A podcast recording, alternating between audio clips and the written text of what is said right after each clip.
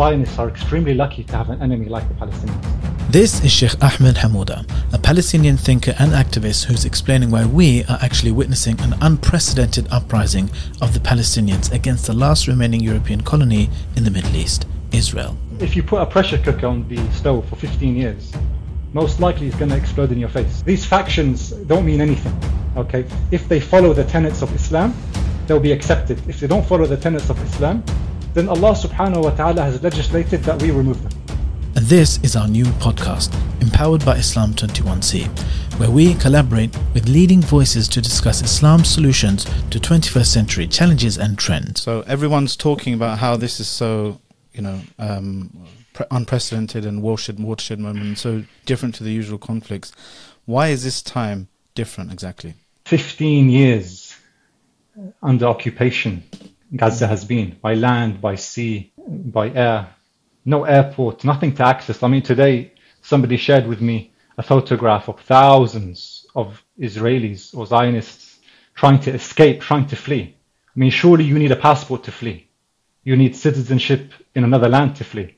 The Gazans don't have that option because today the orders were sent to the coup regime in Egypt to shut its borders and to the Jordanians on their part for the West Bank to shut their borders. And the Israelis, well, their borders seem to have been opened by force, but they were shut until that point. Mm-hmm. So, how unprecedented is it, uh, Dr. Salman? I think it is the most significant event that has taken place, definitely in our lifetimes, and arguably, if you look at the facts, since the uh, occupation of Palestine in 1948. I mean, some there was elements of resistance at the time, mm-hmm. but the Palestinians in their villages were poorly equipped. They had single bolt rifles, uh, they had whatever they had at the time. Poorly prepared, poorly equipped. Mm-hmm. They depended on the surrounding Muslim countries to come to their aid, and that never transpired, or to a very limited way. Uh, and then there was the victory of 1973, which happens to be almost exactly by the day, 50 years uh, before mm. the events in Gaza when they started on Saturday morning. One day off it, actually. That was in October.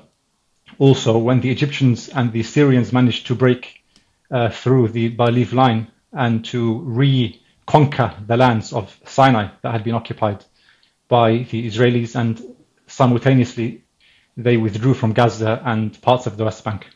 Mm-hmm. Okay, so never has uh, the Zionist entity uh, been affected in its in the heartland within within the Green Line in what we call ancient Palestine, where many mm. Palestinians, if not the majority of them, hell, including myself, including my relatives, although they have killed civilians, as is their custom, to put pressure on the Gazan resistance to stop.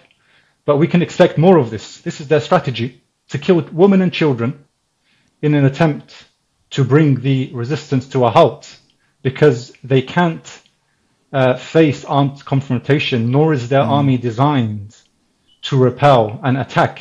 It's been yeah. designed to attack, to assault. This is what's unprecedented, uh, Dr. Salman. We had mm. lots of factions in the past of various persuasions. The, the, factions, before they used to be probably in the name of other things like Marxism or secularism, but today they're under the under the yeah. banner of La ilaha illallah.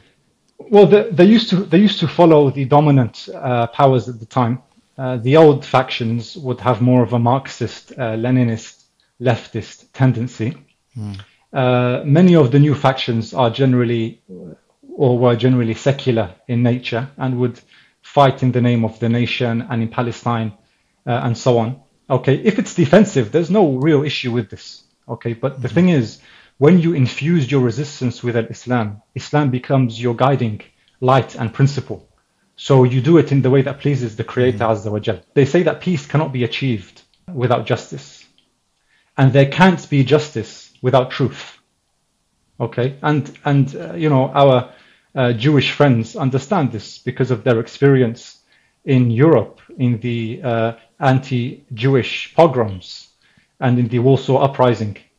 They realize that, well, we can live in peace, so to speak, and not be exterminated if we live as slaves and they rejected that option mm. and they wanted to live liberated, which is their right and in fact their duty and the duty of everybody to liberate them, uh, as is the duty of the world to liberate the Muslims of Palestine from uh, from the menace of occupation and colonization. Once you know the truth, you can enact correct justice. Hmm. And once correct justice is enacted, then you can have peace. Could one of the, th- the reasons be why you know the the the one of the reasons that the Zionist uh, occupation was so caught off guard was they they were kind of lulled into a sense of security with normalization deals and you know pressure put on different Muslim countries from you know Washington to normalize relationship with Israel and so they were lulled into Mm. kind of false sense of security and and all of a sudden you know this happens they get they get the Yeah, reaction uh, kind yeah. of a, a resistance um uh, uh, which which is the sunnah of Allah, uh, Dr. Salman. You know, Allah says, حتى إذا استيأس الرسل وظنوا أنهم قد كذبوا جاءهم نصرنا فنجي من نشاء الآية.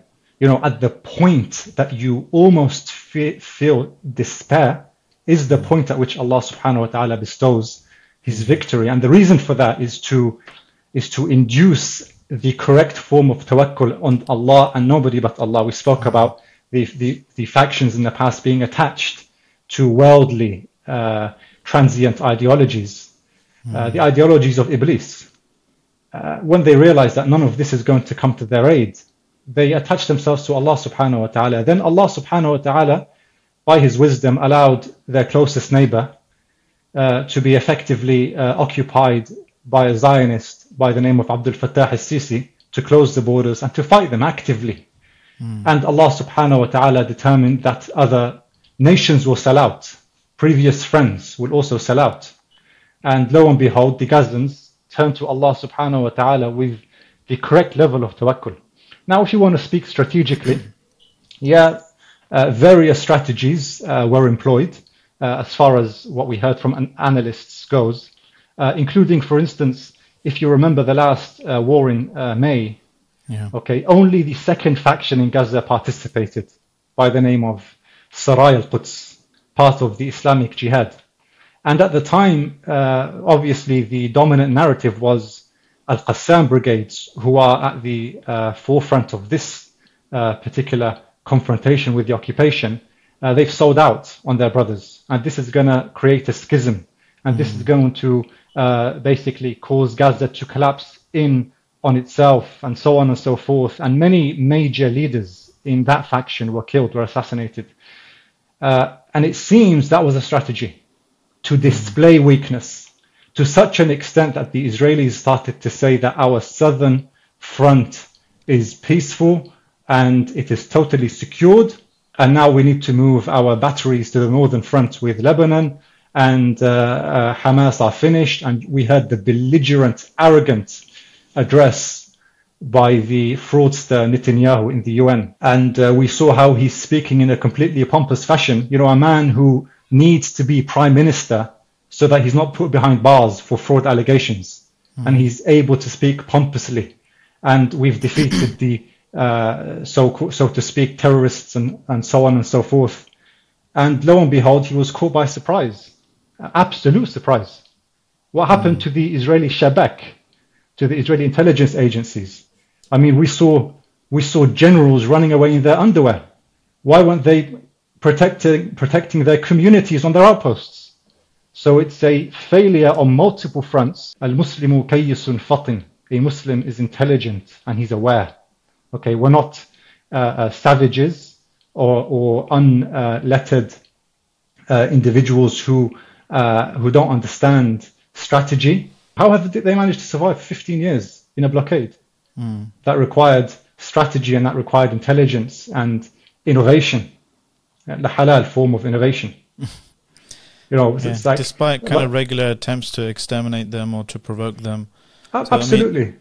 well, the, the, I mean, the, the, the summary, I guess, is you know th this time one of the main reasons why it's different because we've seen kind of attacks and and, and provocations and you know um, uh, buildings being destroyed and people being targeted and journalists being shot in the face and this sort of thing by the uh, you know the Zionist uh, occupation for years and years. But um, what kind of damage has this inflicted on on um, on the Israeli occupation? Because I mean, I saw like some interviews on on uh, Al Jazeera and stuff. They're asking, you know, the ministers and stuff. You know, this must be embarrassing, right? This is humiliating. I was like, this is uh, kind of quite pointed language to use against these people. Well, it's not just humiliating. I mean, uh, just yeah. a few moments ago, I saw reports that they're 10 kilometers away from the West Bank. Okay, now, now Palestine. What's the significance a, of that? Well, for someone um, I mean, who doesn't, are, you know, not, not, doesn't know the map, doesn't know the history. So we have Gaza in the uh, southeastern part of Palestine. Uh, we have the West Bank in the um, sorry Gaza in the southwestern part, and uh, the West Bank in the eastern part. Ironically, it's called the West Bank because it's attached yeah. to Jordan. It was uh, called that way because of its attachment to Jordan on the western side. The middle of the West Bank is where Al Masjid al Aqsa al Mubarak lies. Okay, Palestine is a thin land, so between Gaza and the West Bank is not such a long distance anyway. Okay, uh, but there are um, there are let's say uh, Israeli settlements uh, in these areas, and uh, it's hugely fortified militarily. Mm. The significance is that if you uh, manage to reach the West Bank, then that's the southern Philistine effectively liberated. Because uh, south of Gaza, you do have airfields and small communities, uh, but the most significant uh, settler communities and occupation communities are in the north of Palestine. Now, th- mm. there are resistance groups in the West Bank, but uh, the West Bank is fettered with, with settlements and it is completely full through and through of occupation, soldiers, and checkpoints and military equipment. So the job won't be easy for the resistance to get mm-hmm. to the mm-hmm. West Bank, uh, ensuring as little, let's say, uh, uh, civilian uh, damage as possible. But nonetheless, they have opportunity. Nobody knows who of the factions in the West Bank are under the control of the Gazans uh, and who of them operate independently.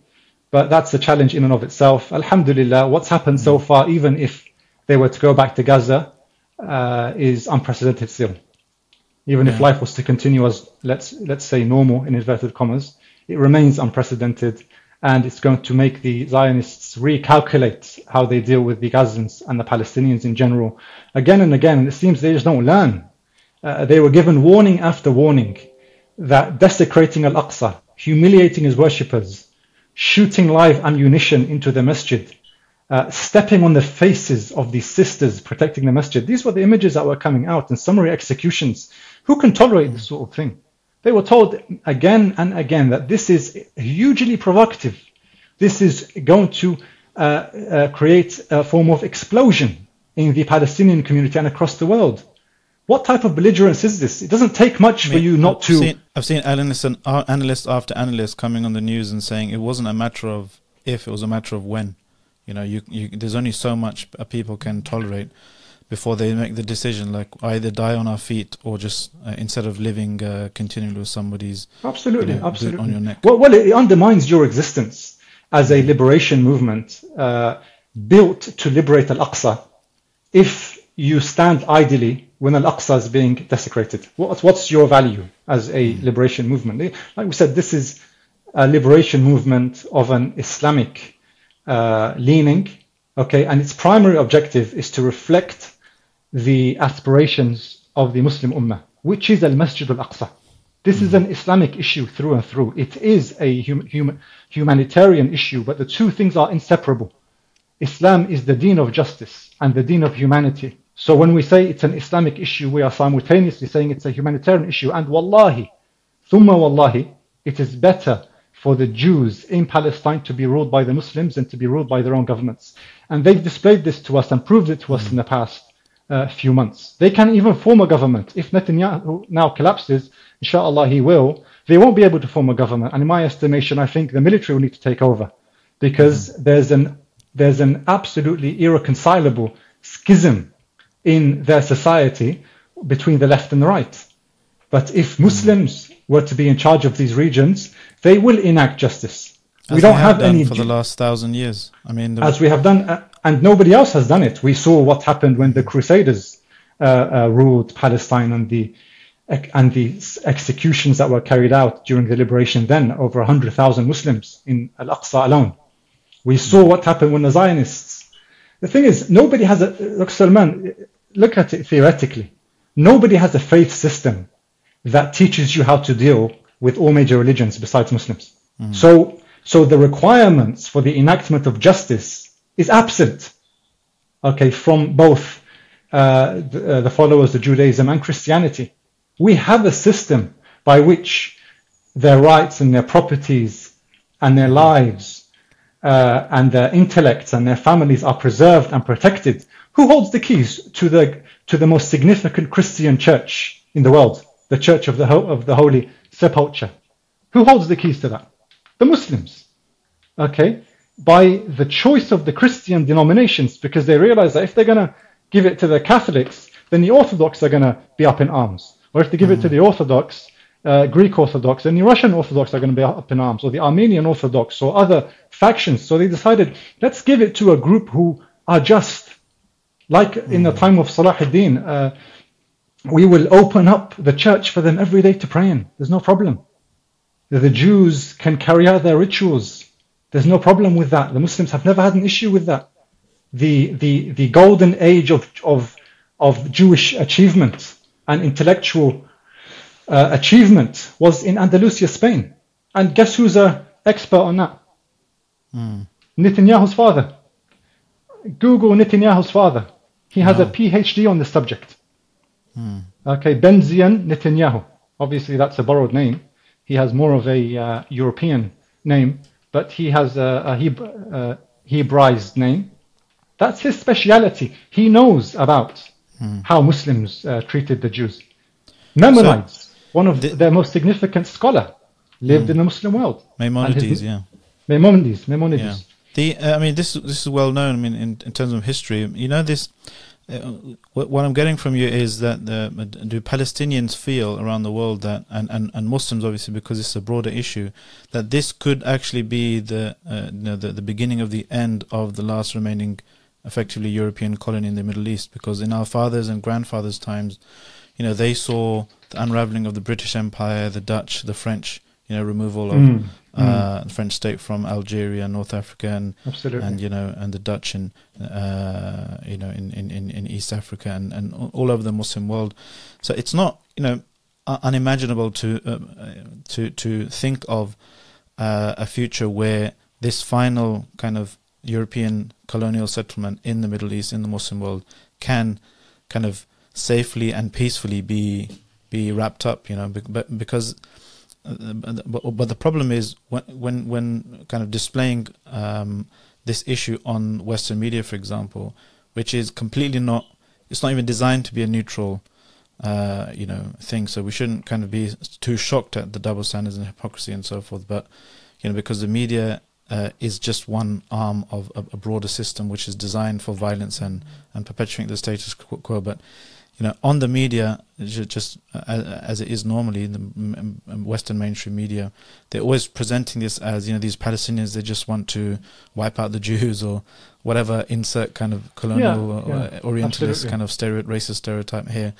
So wh- demonization, what, what would, dehumanization. Yeah, absolutely. What, what, would you? What is the kind of um, the game plan here for the the Palestinian resistance? Obviously, they they do have a right under international law to to have their freedom struggle. Every every people who's you know subjected to um, you know, the conditions they are are legally allowed mm. under international law. But the fact of the matter is still the broad um, Palestinian resistance. Because I asked a few um, lawyers this, a few legal experts this. You know, so what are we allowed to express legally in terms of support for a, a uh, freedom struggle of a people resisting colonial kind of settlement, uh, settler colonialism?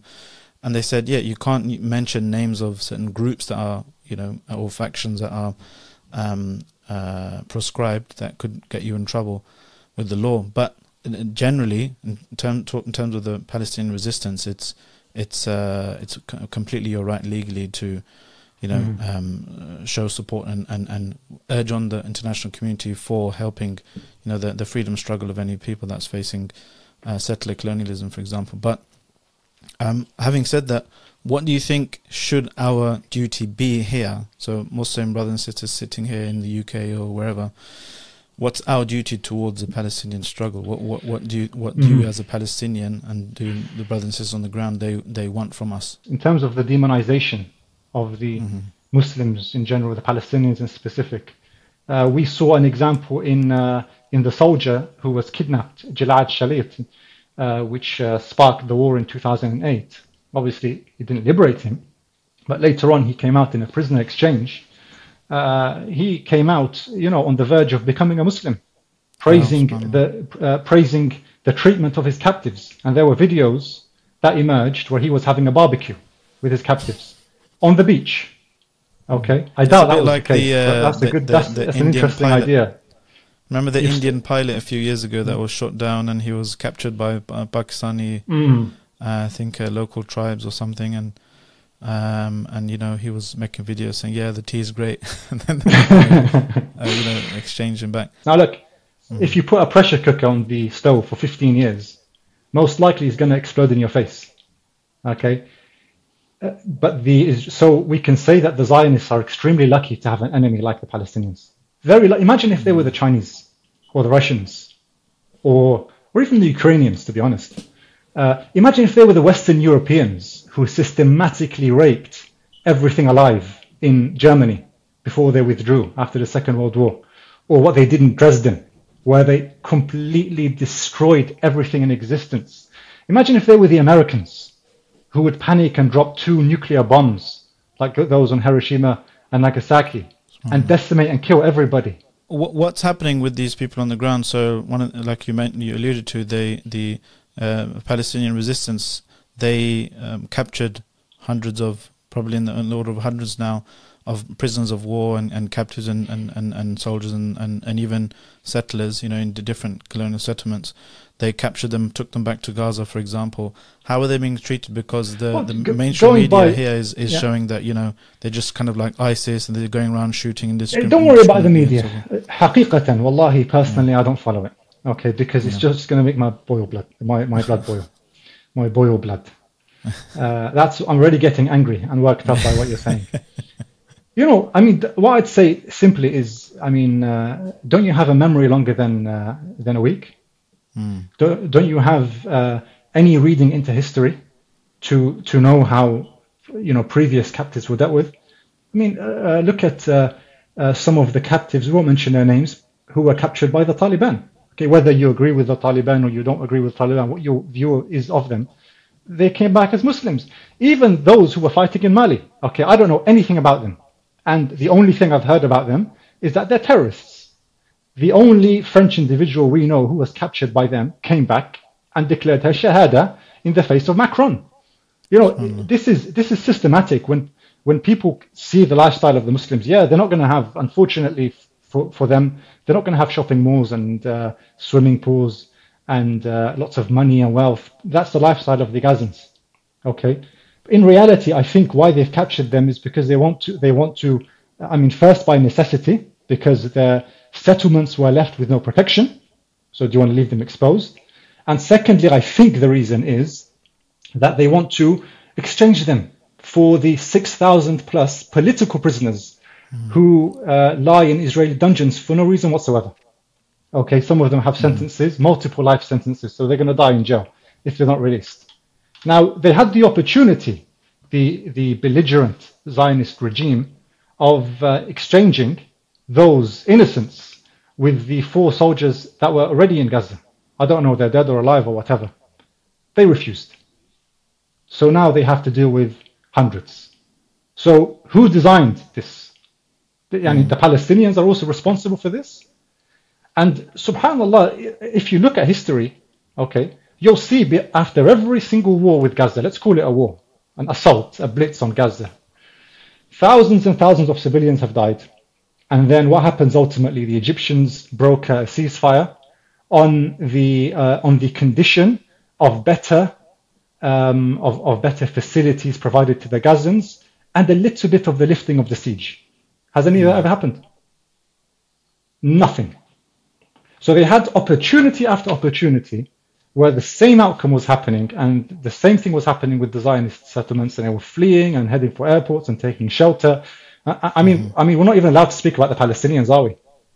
Uh, Forget about the fact that there were millions of tons of rubble and uh, and and compounds and civilian infrastructure was destroyed completely.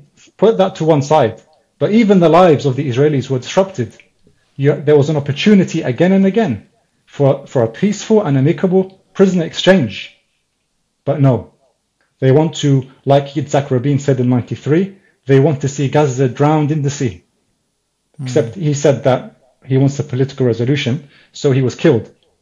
Uh, this Jama'ah, they're not saying this. They're saying, uh, like uh, Bezalel, what's his name, Bezalel Smotrich, that we need to wipe out Palestinian villages.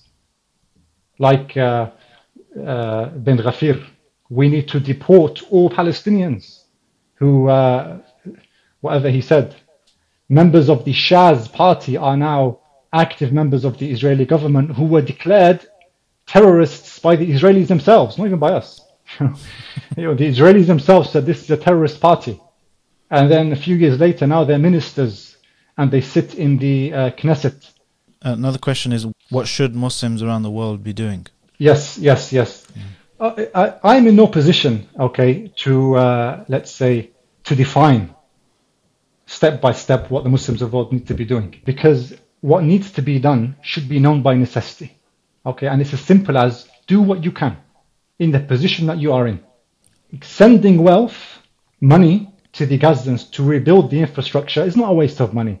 Yeah, most likely it's going to be destroyed again, okay, but the destruction of civilian infrastructure, and today a UN compound was bombed and numerous babies were killed, the replacement and the building of this infrastructure uh, helps them continue. Okay? Yeah, let it be bombed in another four years. We're going to build it again. We're going to build it again and again as many times as it's bombed. And then you become an active participant in their efforts. Okay? Because, yes, okay, we're sitting down in luxury and we're relaxed mm. and so on and so forth. Alhamdulillah. But there is an element of struggle in sacrificing your wealth. And we spoke about dua. Now, dua needs to permeate each and every one of our actions. It's not mm. like a sort of ritualistic thing, you know, I give sadaqah then and then I make dua here and, and this. and No, dua, even when giving sadaqah, you say, Rabbana taqabbal minna. Oh, Allah, accept from us. Okay. Make tasbih and dhikr. Because a lot of what's happening and all of the suffering we're facing, it's because of our shortcomings. Okay, so tasbih and dhikr, Allah subhanahu wa ta'ala will generally become more pleased with us as an ummah and mm. will hasten the victory. And realize, and above all, I think, uh, educate yourselves about Palestine and realize that this, what's happening, is the best outcome, alhamdulillah, whichever way it goes. No evil ever befalls a Muslim. If he's killed, he's off to paradise, unlike, unlike what the, what the sociopath uh, Jordan Peterson said, send them to hell. No, you will send us to paradise. Jannatul Firdaus, the highest of the paradises, if you're killed fi sabilillah. Mm. And if you are maimed, it's a short life, and Allah will give you ajr and reward in replacement for your limbs and so on. And if you lose loved ones, then Allah also promises you Jannah, sabran ala Yasir. As He says, uh, be patient, O family of Yasir. Your appointment is Jannah.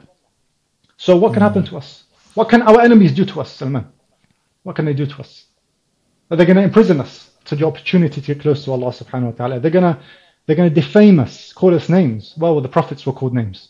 You know, if Isa alayhi salam was alive today, he'd be on our side. Okay? He'd be fighting against this colonial project. Mm. And he'd be standing up for justice. Uh, subhanallah. Likewise Musa alayhi salam. So, so what's, what can you yourself, um, you know, uh, donate wealth towards rebuilding Gaza, um, make istighfar, make tasbih, make dhikr, strengthen relationship with Allah. Um, mm. What else? Be attuned Raise awareness. To, to, what's happening in Gaza. Be attuned to what's happening. Uh, if you are in a position of, lead, of leadership, okay, mm-hmm. either in a school or an organization or in an institution or in a group or whatever, and you don't have Palestine as part of your curriculum, or Palestine is not inculcated in the curriculum of your children, okay, then forgive me for these words, and I we're probably going to get slated for this. There's an issue with your aqidah. Okay, I'm not saying your aqidah is problematic and you're going to go to hell. I'm saying there's an issue in your teaching of aqidah. Because mm. Palestine or Jerusalem, Baytul Maqdis is part and parcel of our aqidah. It's inseparable. سبحان الذي أسرى بعبده ليلا من المسجد الحرام إلى المسجد الأقصى الآية is a Meccan ayah so it comprises an element of our aqidah. Baytul Maqdis means the home of purity. Maqdis, Allah al-Huwa al-Quddus. He's the pure, the most pure. So it's the land that purifies you from your sins, and it's the land where the purest of Allah's creatures will amass towards the end of time. This is Baytul Maqdis. This is intrinsically linked to Aqidah. Those who say Baytul Maqdis isn't our cause, they really have a problem with Aqidah. And they need to mm-hmm. revisit their curriculums. Uh, Salman. I mean, uh, this, this, by the way, is consistent with every time Palestine was liberated in the past. That there was a, uh, a movement of education, like in the time yeah. of Abu Hamid al-Ghazali, uh, uh, like, like in the time of uh, prior to Salah ad-Din al-Ayyubi, there was a huge educational movement mm. reviving the issue of Palestine in our hearts. Alhamdulillah, and I think, to be honest, I think it is alive in our hearts.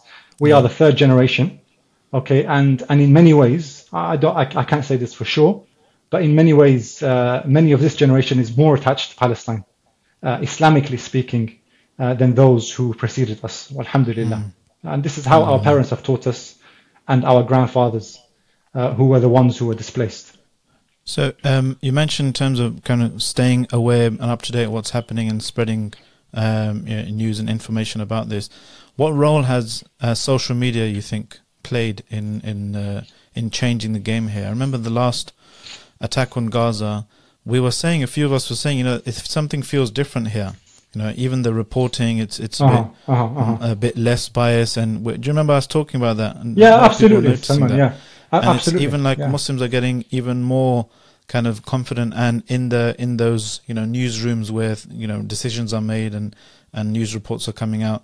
Even the even the you know the, the mainstream media here, obviously, is not intended to be neutral, but it's far less biased. I've seen, uh, or or actually they're showing the Palestinian voice, they're showing the Muslim voice, yeah, yeah, uh, a bit more yeah. compared to before. And obviously, social media is just kind of. How do you think that's changed the game? Well, because I mean, uh, mainstream media, if it wants to continue peddling the lies that's been doing so for the last uh, uh several decades, uh, is going to look absolutely ridiculous if it goes against the, the mass uh, media on, on mm. social media. And social media is very raw. Okay, people can make their own judgments. I think the most honest person uh, is not the one who spins a narrative, but it's the one who appeals to justice and says, mm. here are the facts, you make your own decision. Okay? Uh, and what we're seeing now is uh, it's almost like you're inside the battlefield.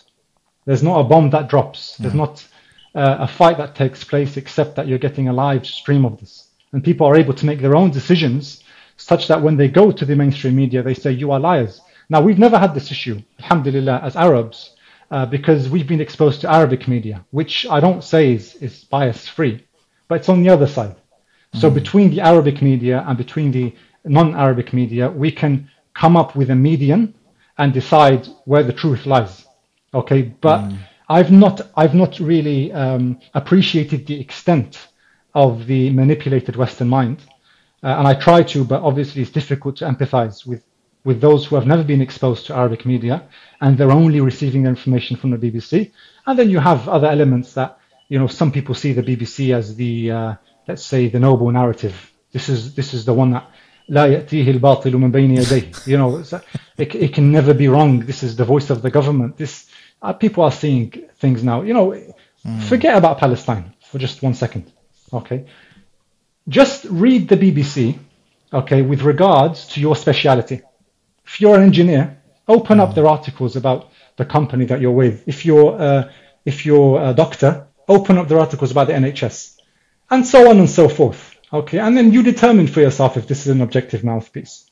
I personally believe that nobody should pay their TV license and if you say that's illegal, stop watching TV. Okay, stop watching TV. Tick all of the boxes uh, to say that I don't need a TV license. Just watch recorded media. Alhamdulillah Rabbil Alameen. Honestly, I believe this. To, for a shameless plug, you know, support independent media organizations like Islam21c, Five Pillars as well have been doing uh, an excellent job, mashallah, tabarakallah. Absolutely, uh, absolutely. And, and other, mm-hmm. you know, more independent and, and grassroots media initiatives. Um, exactly. So there's there's plenty for Muslims uh, around the world to be getting on with in terms of the Muslim masses, and you may have seen, you know, uh, and I was I was looking at the spectacle of swathes and swathes of uh, Muslims coming out in the streets in so many different countries and cities uh, across the world. How do you feel as a Palestinian when you see your brothers and sisters on the streets like that? Wallahi, Salman, if I'm going to say to you that it gives me a, uh, a personal sense of gratification, I think I need to split three times to my left. because if I truly believe that the issue of Palestine is an issue of aqidah, mm. it would be the equivalent of me saying to you, Jazakallah khairan for just praying Asr. You know, uh, so obviously it makes me feel good. Okay, I can't lie because I'm weak. But uh, if I truly embodied Iman and the requirements of my Creator, then I'd see mm-hmm. it, I'd be satisfied at the fact that the Muslims are carrying out their obligation. Okay, when was mm-hmm. Palestine ever liberated by a Palestinian in history? By a local, let's say, a local. You know, if people don't like the word, the designation, Palestinian. Let's let's include the Israelites in that as well. Our brothers, the Israelites, mm-hmm. the followers of Musa alayhi salam. They were a foreign people, okay, who came from Egypt. And Allah subhanahu wa ta'ala gave them Palestine because they were the people of justice at the time. Okay, then we see Umar ibn al-Khattab coming from Arabia. Okay, and the indigenous communities accepted the message of Islam. And then we see Salahuddin al-Ayyubi. And we see Saifuddin al-Saifuddin Qutuz and Baybars, Turks, Turkish origin, of Syrian origin. Mm. Uh, so these weren't locals because they embodied the cause as their own. Okay, so Jazakallah khairan for fulfilling your duty to your creator. And uh, obviously, as Palestinians, it is noticed. Okay, the uh, as far as I'm concerned, it means nothing. People, a lot of people may say, "There's no point. What's the point of you know going out in the streets and you know um, waving your fist and just being one body in a mass of people?" Yeah, and whether you go out into the streets or you do anything else, uh, you should never ask the question, "What is the point of being proactive and supporting the causes of my ummah?" If you see demonstrations mm. as being an effective way or the only thing you're capable of, go out in demonstrations, no problem. If you if you're able to do other things such as Alhamdulillah, you gave us the hmm. opportunity here to speak to one another, to engage the media. Alhamdulillah, if you're able to give, give. If you're able to make dua, make dua. But don't be a passive uh, uh, by watcher. You're standing, standing by, watching idly. You know, وهم على ما يفعلون بالمؤمنين شهود. You know, just watching the, the believers being thrown into the ditch mm. and having no participation. Okay, and don't be little dua either. In fact, mm. dua is the greatest thing because it shows your ikhlas. I can give a thousand pounds and not a penny will be accepted if I doing it if I'm not doing it lillah. But if I'm making dua in secret, inshallah that's for the sake of Allah subhanahu wa ta'ala, and that's the most thing likely to be accepted. Okay? Uh, so be engaged uh, and be innovative if you can come up with new strategies to support the cause, like educational material for children. For instance, I've noticed that there's a stark absence in uh, educational material for children for Palestine. You know, uh, there is there may be a lot that I haven't come across. Okay, but what I have come, come across looks a bit ridiculous to be honest. For instance, the age range of 10 to 15. I, I actually think there's a book called by uh, G.M. Gombrich called The Little History of the World, famous history book, and it's originally it's directed at children. A simple history of the world. Obviously, it's very Eurocentric, but he tries not to be. For his time, he did a he did a good job. Uh, so uh, that's found an appeal amongst the adults because most adults would love history to be articulated at the, at the simplest level. And I don't just mean Israelite history and the history of Umar ibn Khattab and the history of Salahuddin. I mean, what does Oslo mean? What does Wadi Araba mean? What does Camp David mean? What does that mean? Okay, on you, on the world. What does Gaza? What's the West Bank? What is Palestine? What are the Islamic borders? What are the uh, legal uh, nation-based borders? All of these questions. Okay, I, I mean, I, I, can challenge our our kind audience of those of 30 years old and above to answer these questions, and I think not many of them will be able to. Okay, so we need a children's uh, narrative to to to primarily help the adults get up yeah, to speed. Yeah. Okay, because the boat is moving very not the boat, the train is moving very quickly, and you're about to miss out on the most catalytic change in the Muslim world, in my opinion. Inshallah. Okay, uh, if you're not so in tune with the, these things.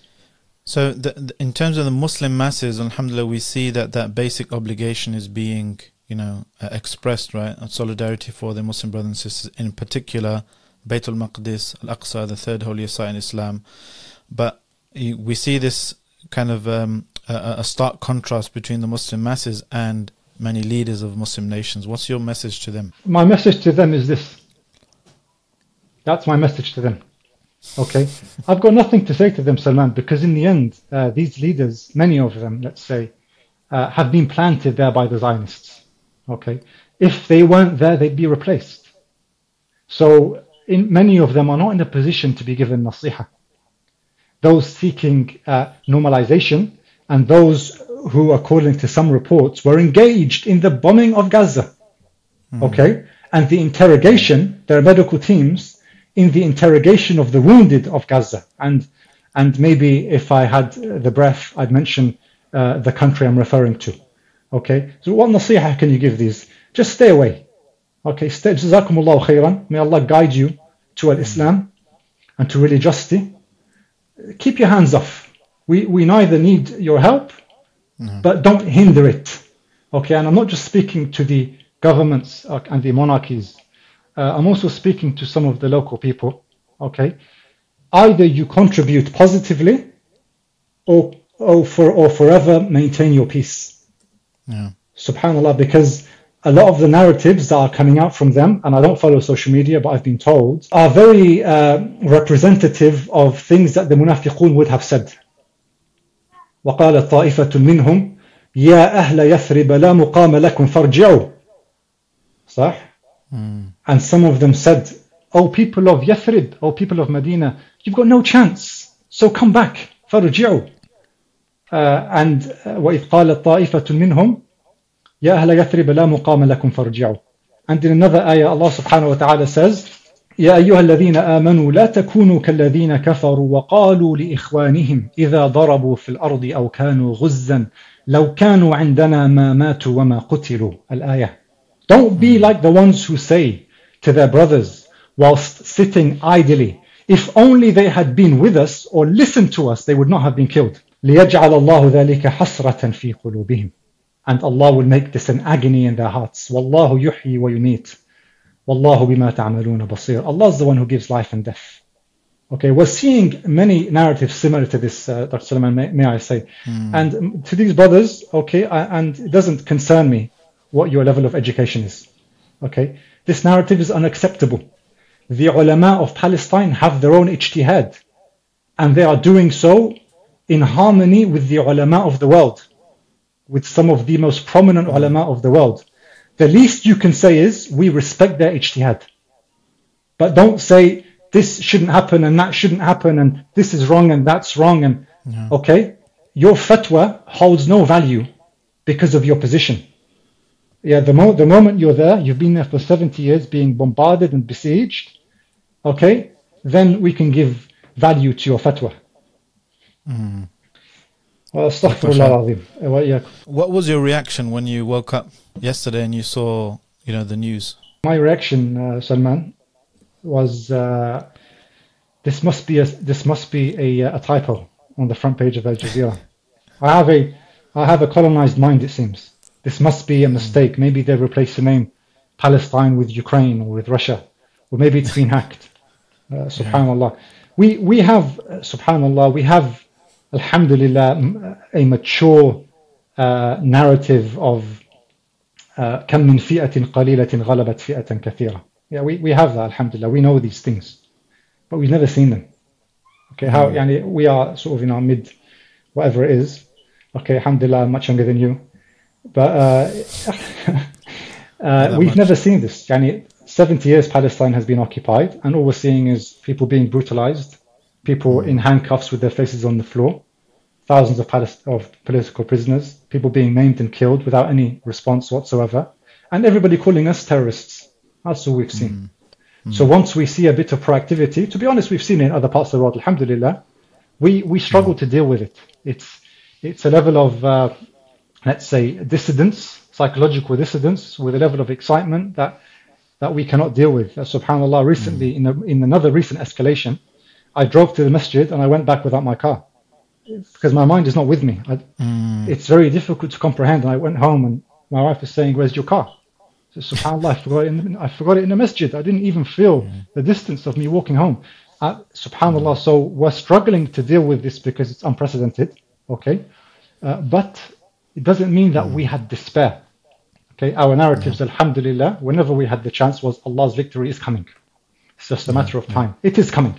Even if I sense despair within me, don't allow it to transpire physically on your uh, words or on your actions. Be optimistic. Raise the spirits of the ummah. Inshallah, we're going to do this. We're going to liberate Palestine. Bi'idhnillah. It's going to be liberated. Justice will be served. Alhamdulillah. Khair, bro. Um, before we finish, do you have like a maybe a book or an audiobook that you would recommend to the audience On to- Palestine? on anything actually? But obviously, because it's uh, you know we've been talking about Palestine and Gaza and and, and, and stuff here, you're probably thinking Mhm. about that. This Yes, is something I'm going to be asking every guest, so you can't say the Quran. Uh, yeah, subhanallah, subhanallah. Wallahi, the uh, it, you know, if, if the, the Quran, on condition that you contemplate the verses and Mm-hmm. see their applicability today, especially the ayat on uh, on uh, al-munafiqun and their attitude Mm-hmm. towards the battles of Badr and Uhud and so on. But uh, if, if other than the Quran, uh, there's a good book by uh, Tariq Suwaidan, Dr. Tariq Suwaidan. It's called Palestine Yesterday, Today, and Tomorrow.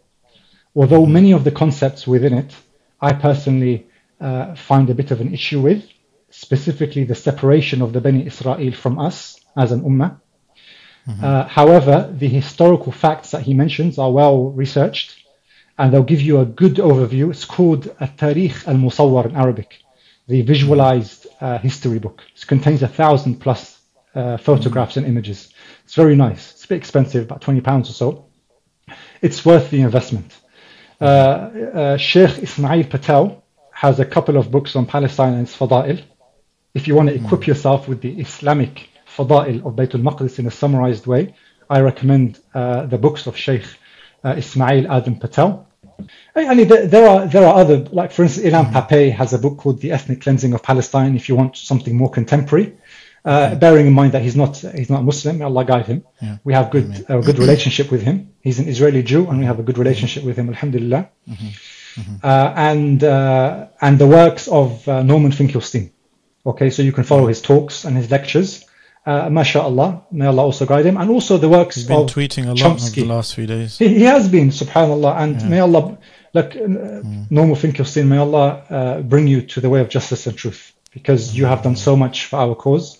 May God reward you through guidance. Allahumma ameen. Okay. Uh, he, he suffered a lot, uh, Dr. Salman. I never realized, I mean, his one of his uh, teachers is Chomsky.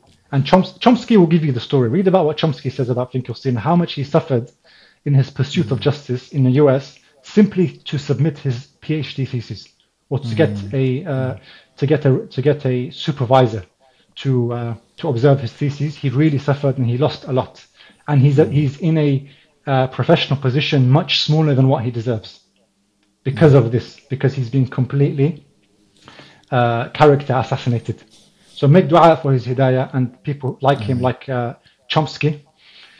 And uh, subhanallah, alhamdulillah, in our ummah, you, you asked me not to not to uh, say the Quran, but we have alhamdulillah a huge amount of Islamic material you must be acquainted with before accessing the the less Islamic material. So start with the fada'il and then go on to let's say the human rights uh, contemporary narrative. Make yourself aware of the de- details after that, inshallah, if you have time.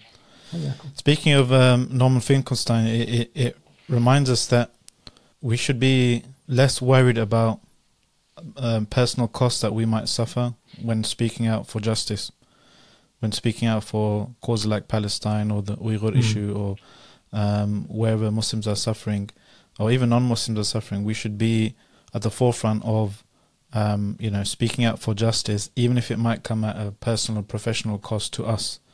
Absolutely. And um, Absolutely. even even though it's all legal, but like you said the other day, you know, when, when we were speaking, the legal bit isn't the issue. It's the issue with stuff that is legal, but you know, the the, the racist media, the, the Daily Mail might do a hit job on you and and you Yeah, know yeah, um, yeah. get you fired from your job or something for completely legal kind of activism and stuff. But I think we need that spirit of sacrifice and you know being willing to to um, speak the truth when it hurts. Absolutely, uh, Salman. Absolutely. We we have examples from uh, the past of uh, apartheid South Africa and how the boycott movement there cost people their jobs, but now they're being celebrated as heroes. Subhanallah. Yeah. Uh, we're not saying that you're necessarily going to see the rewards in the dunya, nor that we are, let's say, uh, cognizant of these meanings. Okay, we're, we're all we're all in this struggle together. None of us like to be defamed. Mm-hmm. But if we're defamed for the sake of Allah subhanahu wa ta'ala, then in reality we're being praised. Okay? Yeah. And better people than us have been defamed. The Prophet wasalam was mocked and ridiculed. So who are we, uh, you know, to be so worried about about our reputations? And actually, being too worried about your reputation is to be too worried too worried about the dunya. It's an attachment to the dunya. It's a form of shirk. It's a form of uh, polytheism. Uh, getting your energy from the crowd, and if the crowd suddenly start frowning on you, you lose your energy and you become depleted and you fall into despair. Uh, this shows that a person, I'm saying this theoretically, uh, Salman, in the end, this is a development point for all of us. Okay? Uh, and may Allah make us of those who don't care about these things. Okay? We don't seek them. We don't seek them. But if they happen, we must be patient. You've been defamed as well, Salman, haven't you? A couple of times. Yeah. Alhamdulillah. Uh, Allah, Allah well, reward you, protect you. Yeah, mashallah, you did do a bad job. Taking the government to uh, to court, uh, tabarakallah. Yeah. I remember watching that when I was in the Midlands, thinking, Wallahi, ya Salman, you're, you're something else. You're a naughty boy. you, you decided, I don't want to take, um, the, you know, the media. I'll take the whole government to court. Yeah, I'll do that. and the calmness you had on your face, subhanallah, Yeah. is something to laugh at or laugh with, let's say. Allah Laugh at, fiik. you know, most of us would be standing there sort of shivering. But you were so, uh, tabarakallah, just serene and composed. That's from Allah subhanahu wa ta'ala. Sakina. Sakina. That's uh, sakina wal waqar. Yeah. Um, I'll just end with one quick question. We've got Maghrib now. If our audience were to remember one thing from this podcast, it would be Al Masjid al Aqsa is your cause. That's it, yani, that's the Jazakallah khair, bro. podcast in summary. Wa barakallah fikum. short and sweet. بارك الله فيك شيخ. سبحانك اللهم وبحمدك وأشهد أن لا إله إلا أنت وأستغفرك وأتوب إليك السلام عليكم ورحمة الله وبركاته rahmatullahi wa barakatuh.